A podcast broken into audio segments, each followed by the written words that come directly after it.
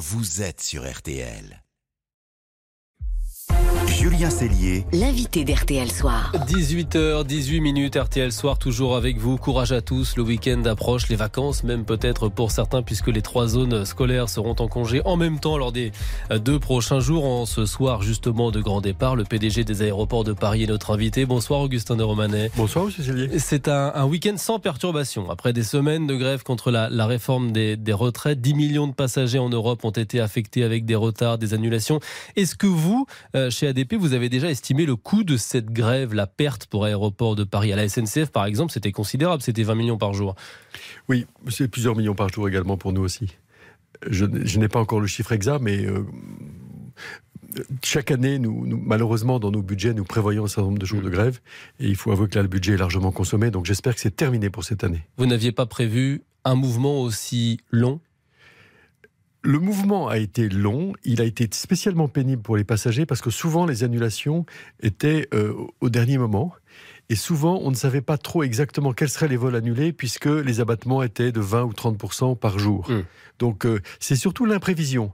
A été un casse-tête quotidien oui, beaucoup. Ça a été un casse-tête. Ça a été un casse-tête surtout le jour où des annulations subites nous ont conduit, par exemple, à demander à des passagers qui étaient déjà montés dans leur avion de quitter leur avion et de repartir, récupérer leurs bagages, etc. Donc, c'est ce qui est le plus pénible. C'est la, soudaineté de la grève. En tant que PDG d'une entreprise qui en a souffert, quel regard vous portez justement sur cette bataille des retraites? On sait qu'Emmanuel Macron a encore du mal à, apaiser. Vous dites j'espère qu'il n'y aura plus de, de, journée de grève. Vous auriez aimé à un moment donné que, le chef de l'État appuie sur pause? J'ai envie de, botter en touche en vous parlant des États-Unis. Je reviens des États-Unis, j'ai été visiter Boeing, j'ai été visiter les autorités, la euh, Federal Aviation Authority, et j'ai rencontré beaucoup, beaucoup de salariés qui travaillaient au-delà de 70 ans, j'ai vu des gens qui avaient 11 jours de vacances par an. Et j'ai vu des salariés qui m'expliquaient que la retraite moyenne aux États-Unis est de 1200 dollars par mois, avec un coût de la vie beaucoup, beaucoup plus élevé. Donc, la chose qui m'intéresse, moi, c'est la, la valeur du travail. Hmm. Il faut faire travailler les seniors dans des meilleures conditions. Il faut assurer la reconversion des métiers les plus pénibles vers des métiers qui soient moins difficiles à supporter, puisque si on veut pouvoir euh, financer en quelque sorte notre niveau de vie, euh, il ne peut pas être envisageable de le faire financer par euh, les générations qui nous suivent. Donc la question est celle de notre rapport au travail et de notre rapport à la, compétition avec d'autres pays du monde où, ce rapport au travail est différent. Alors revenons aux prévisions dans vos aéroports pour les prochains mois qui s'annoncent d'ailleurs assez euh, positives parce que même si les billets coûtent plus cher, les compagnies font le plein pour les ponts de mai, pour cet été par exemple déjà 10% de réservations supplémentaires par rapport à l'an passé chez Transavia. Est-ce que vous serez prêt à absorber cette foule? Oui, nos équipes sont prêtes. Dès, ce week-end, d'ailleurs, nous avons euh, à Charles de Gaulle 190 euh, ou 200 000 passagers par jour avec un gros déséquilibre en faveur des départs. Hein. cette journée de vendredi, nous avions 103 000 départs et, 80 000 arrivées. Donc nos équipes sont tout à fait prêtes et mobilisées. Et j'ai beaucoup insisté pour qu'elles fassent porter l'effort sur un des points qui est le plus désagréable, c'est l'accompagnement des personnes dans les files d'attente à la police aux frontières. Nous avons encore des files d'attente qui vont, j'espère, beaucoup, beaucoup diminuer à partir du mois de mai parce que la police a fait l'effort de recruter des contractuels.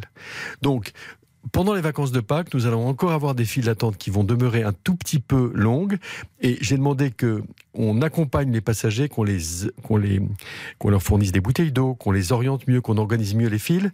Et nos équipes travaillent actuellement à des systèmes informatiques qui permettront que sur son smartphone, le passager qui part en voyage puisse avoir un temps estimé d'attente au poste d'inspection filtrage et à la police aux frontières pour prévoir. Pour anticiper, pour savoir à quelle heure on arrive. Voilà. Il n'y a rien de plus insupportable. D'une part, bien sûr, que la mauvaise expérience en elle-même, mmh. mais cette mauvaise expérience est décuplée par le fait qu'on n'est pas informé.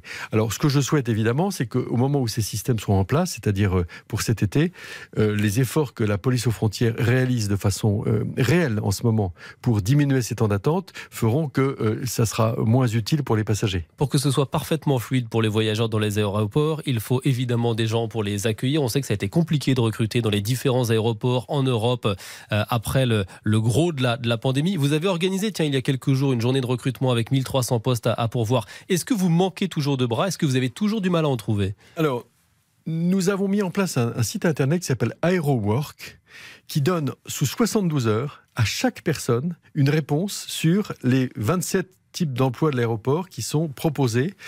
Et euh, nous avons même eu recours pour pouvoir certains emplois, euh, et notamment pour aider la police aux frontières à recruter les contractuels dont je vous ai parlé il y a un Mhm. instant. Nous avons eu cette euh, expérience de recruter des influenceurs qui nous ont permis en une journée d'avoir 5000 candidatures. Donc nous avons, grâce à tous ces efforts, aujourd'hui la certitude que nous pourrons bien accueillir les passagers. Vous ne manquez plus de personnel C'est aujourd'hui toujours tendu pour certains métiers techniques, par exemple les spécialistes de plomberie, les chauffagistes, Hmm. les techniciens de maintenance, pour des métiers relativement élaborés. Et pour l'accueil, Mais en ce qui concerne l'accueil, à ce stade, nous n'avons pas les mêmes difficultés que, par exemple, j'ai rencontré aux États-Unis euh, cette semaine. L'été dernier, il y avait eu 20 000 bagages perdus lors du premier week-end de juillet, notamment à cause d'une panne technique. Ça avait beaucoup marqué les voyageurs. Est-ce que vous pouvez nous assurer que l'épisode ne se reproduira pas cette année? Tout est, tout est réparé?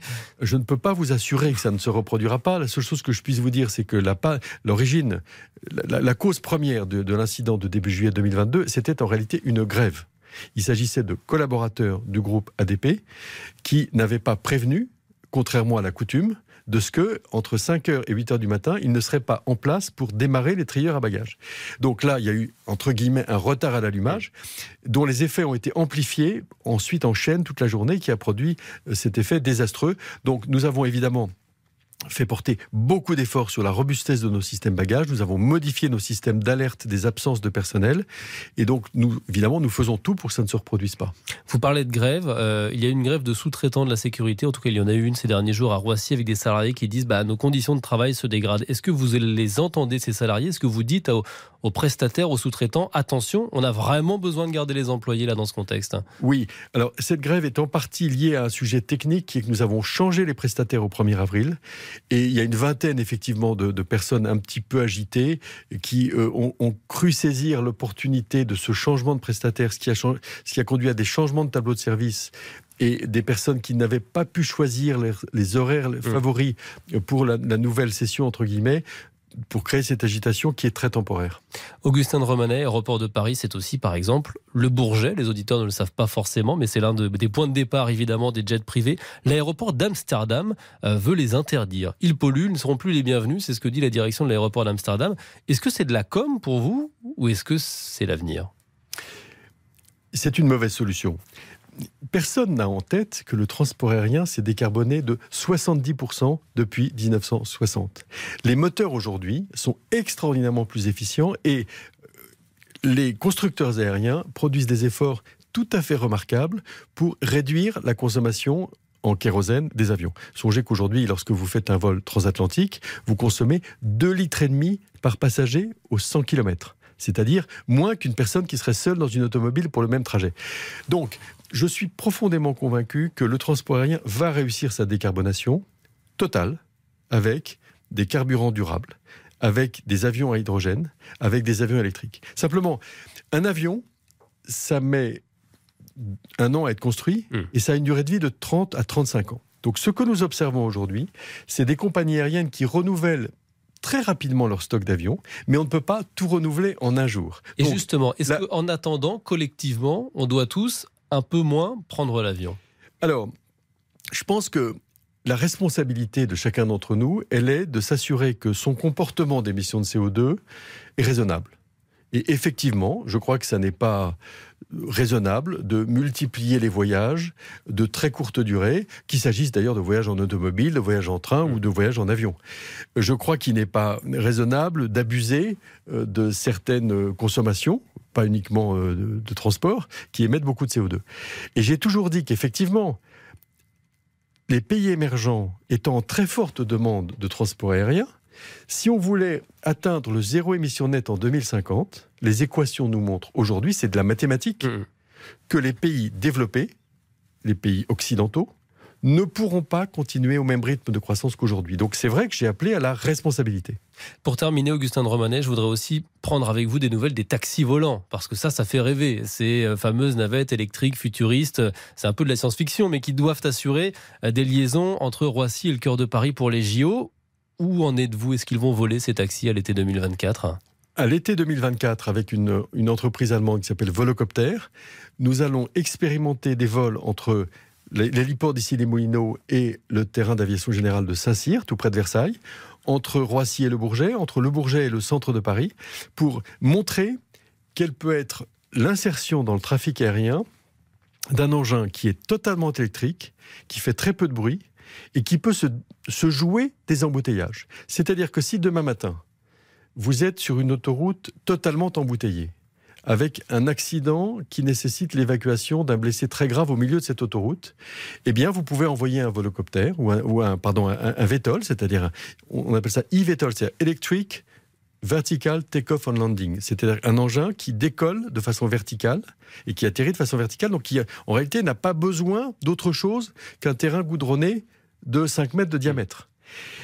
Ça va donc permettre des évacuations sanitaires, ça va donc permettre des transports d'un point à un autre des grandes conurbations, qui va rendre beaucoup de services à une population qui n'est pas uniquement une population de privilégiés. Merci Augustin de Romanet, PDG des aéroports de Paris, d'avoir été l'invité de RTL Soir. RTL Soir continue de vous accompagner en ce soir de week-end, de vacances, donc même peut-être pour vous les enfants, que vous soyez à la maison, en voiture, dans les transports, nous sommes à vos côtés. Nous sommes ravis de vous proposer dans quelques secondes une jolie balade printanière. On va vous emmener au printemps de Bourges parce que chaque soir cette semaine, un ou une artiste est invité depuis le festival. Préparez-vous, on va accueillir Isia et son rock survitaminé dans un instant. Parlerons justement de sa folie sur scène et bien entendu de son regretté papa Jacques Higelin tout de suite. Julien Cellier. RTL Soir jusqu'à 19h15.